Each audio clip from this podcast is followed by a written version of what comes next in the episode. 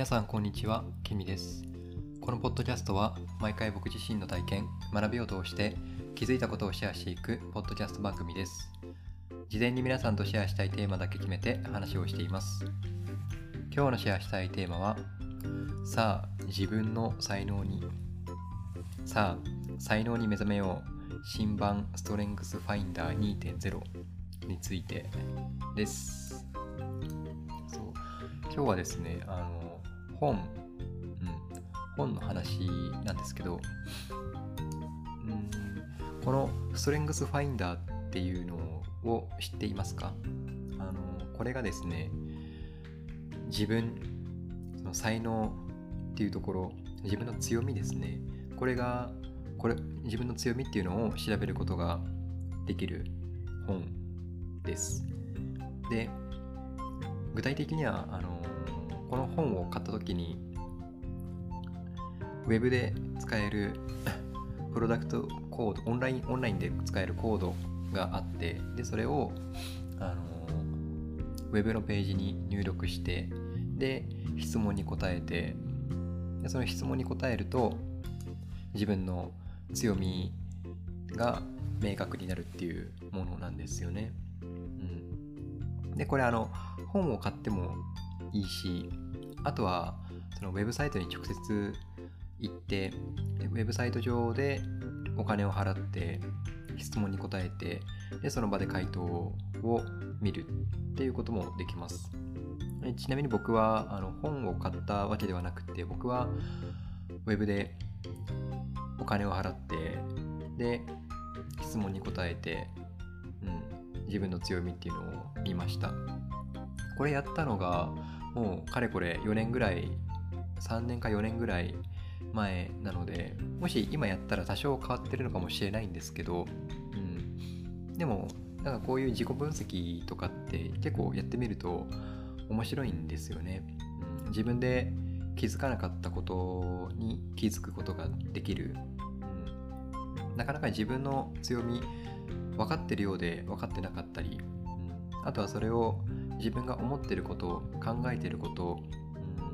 うそうですね。質問に答えていくっていう形でその質問に答えた結果あのあなたの強みはこういうところがあなたの強みですよっていうふうに教えてもらえるのは、なかなか面白いです。でですねこの強みっていうのが、うん、大きく4つにカテゴリーが分かれていてえっと、全部で34項目あるんですよね細かい項目が。でその細かい項目をギュッと凝縮したのが4つの項目になっていて、え、1つが実行力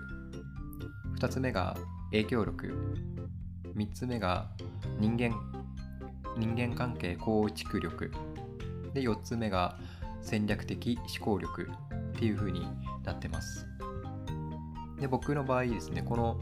4つ大きな4つの項目があってでその全部で34項目その詳細があるんですけどその34項目のうちのトップ5が1位が慎重さ2位が着想3位が内省4位が共感性で5位が個別化っていう風になってます。多分内装とか共感性とかっていうのは、まあ、なんとなく分かるイメージつきやすいのかなって思うんですけどちょっと簡単にそれぞれのカテゴリーの内容ですね。あのお話ししてみると1つ目の慎重さっていうのは、うん、ここに書かれてるのは、えー、慎重さの資質が資質が高い人は決定や選択を行う時に細心の注意を払います。あらゆる道のりには危険や困難が待ち受けていると考えています。何かを行う際にそう僕自身がそうですねあの石橋を叩いて割るタイプ石橋を叩いて叩いて行動するタイプの人間なので、うん、でも一方でうんフットワーク軽く動くっていうこともあるので当てはまるところ半分そうじゃないところ半分っていうのも、うん、あるのかなっていうふうにこの結果を見て思っています。で2つ目の2位の着想ですね。これは、えー新しいアイデアを考えるのが大好きです見た目には共通点のない現象に関連性を見出すことができます、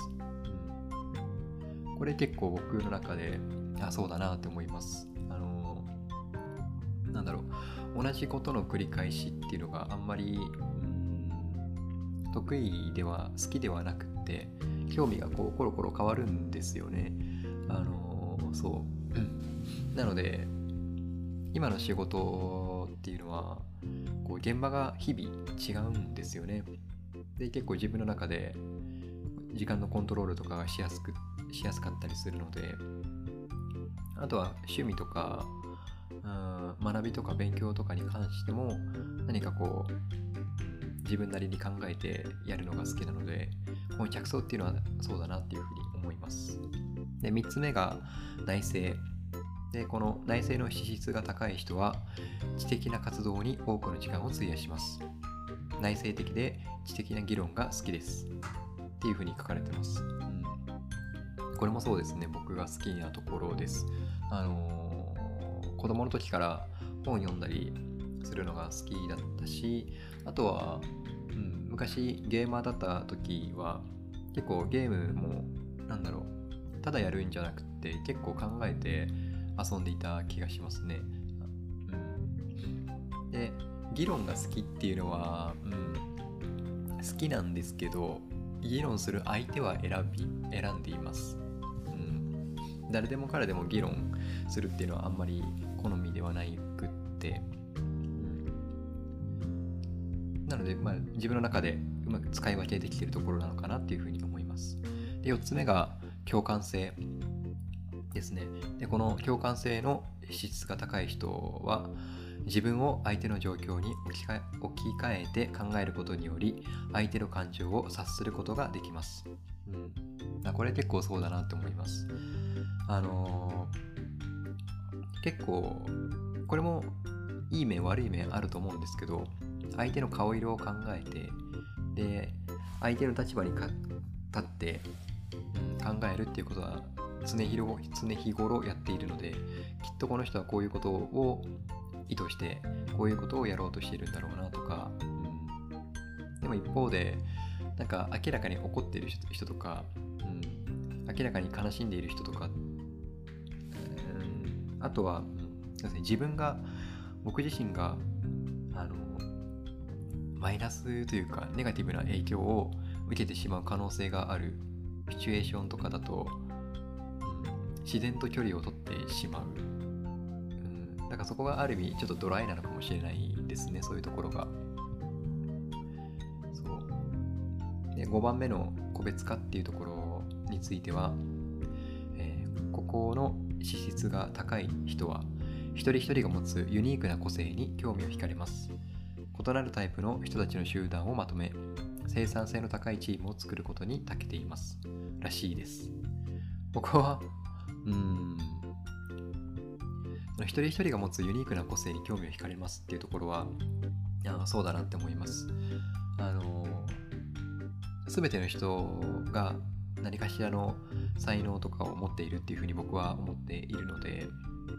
だからあのネガティブな面よりもその人の長所ポジティブな面っていうのを意識して見るようにしています。そうですね。だからここも自分の中で結構しっくりくるところです。みたいな感じでですねこう自分の長所その、うん、強みですね。強みっていうのをこう上げていった時にあの実行力影響力人間関係構築力戦略的思考力って4つのカテゴリーのその割合で見ると僕の場合は戦略的思考力が高いっていうことが分かりました。で、この戦略的思考力があるとですね、ここに書かれてる、ホームページに書かれてるのは、優れた戦略的思考力を備えたリーダーはみんなを未来にできることに集中させます。ちょっとこの辺翻訳が微妙な気がしますけど、でこのようなリーダーは絶えず情報を取り入れ分析してチームがより良い意思決定を下せるようにします。これに長けているリーダーは将来に対する私たちの考えを先へ先へと広げ伸ばします。っていうふうに書かれてます、うん、逆にですねあのこの強みが分かる一方であの弱みも分かるんですよ。多分弱みを知るためにはあの本を買うだけでは多分ダメだと思うんですけどえっとこの弱みですね僕の中の 弱みはですねあの34つの項目のうち34番目ですね34番目があのコミュニケーション力なんですよね。そう。コミュニケーションが僕の中で一番苦手らしいです。そう。あとは社交性も32位になっていたりとか。あとそう33位が調和。結構この辺 僕が今ヨガやってて結構この辺必要な気がするんですけどちょっとなかなか微妙な気がするんですけど、まあ、一応このストレングスファインダーの結果はそういう風に現れていてだから僕の、うん、この強みっていう面で見ると影響力っていうのはあまり持っていないタイプの人間みたいです。でこれを見た時にあのじゃあそれを自分の弱みを頑張って克服するよりも強みを生かしていくっていうところにフォーカスした方が楽だし早いんですよね。うん。そう。なのでこれ強みを生かす。で弱みもあの認識することでそこが弱いんだなっていうふうに分かってる。分かってるとあの行動がしやすい、うん、しやすかったりするので。でこれ僕の場合はあの協調性コミュニケーションとか社交性とかそういうのが結構苦手なので、うん、でも戦略的思考っていうのは好きだからだからあの社交性があってコミュニケーション力に長けている人とパートナーになると、うん、いい感じになれるのかなとかなんかそういう見方もできるのかなっていうふうに思います。うん、で逆にその相手が一緒に関わるチームの人とかが、あんまりこう慎重さとかに欠けていたりとかっていうふうにするとその慎重さの大切さとかあとは、うん、行き詰まってる時に何かアイデアを投げかけることができたりとかっていうことがしやすい、うん、なんかここがあなたの強みですよって言われると、うん、あそうなのかっていうふうに納得するのとあとはあじゃあこう普段日常の中でその強みを生かす行動をとってみようっていうふうに思えるようになるんですよね。で弱みだったら弱みの弱みについてはもうそこが弱みだからそこは受け入れてで変に頑張りすぎない。あのプラス弱みを見て落ち込みすぎない、うん、結構ここって大事かなって思うんですよね。あの弱みを知らないまま弱みにフォーカスしてそこで必死に頑張ってしまう。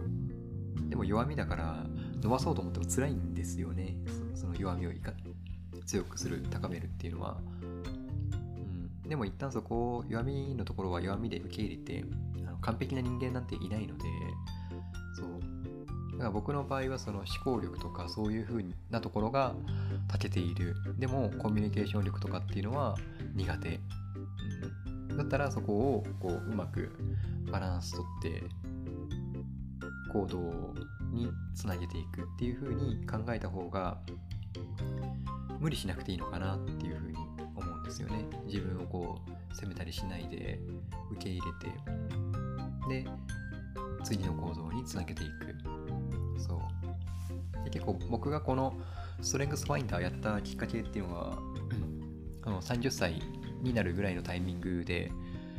でこれから仕事をどうするかなとか生き方どうするかなとか将来どうしていこうかなっていうところをこう葛藤している時期だったのででも自分のことをあんまりこう見れてなかったんですよね。だから自問自答とか自己分析とかそういうところに結構興味があって、うん、その中でこのストレングスファインダーっていうのをやってみたら結構面白くで今でもたまに見返したり見返したりするんですよね、うん、ただ4年前にやったやつなので今やったらまたちょっと若干変化はあると思うんですけど、うん、でも大きくは変わらないのかなっていうふうに思うのでなのでちょっとこのストレングスファインダー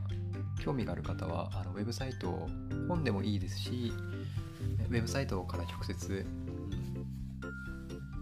行うこともできるので実施しては実施してみてはいかがでしょうか？はい。本日のポッドキャストをお聴きいただきありがとうございました。あなたにとって今日がいい一日になりますように。バイバイ。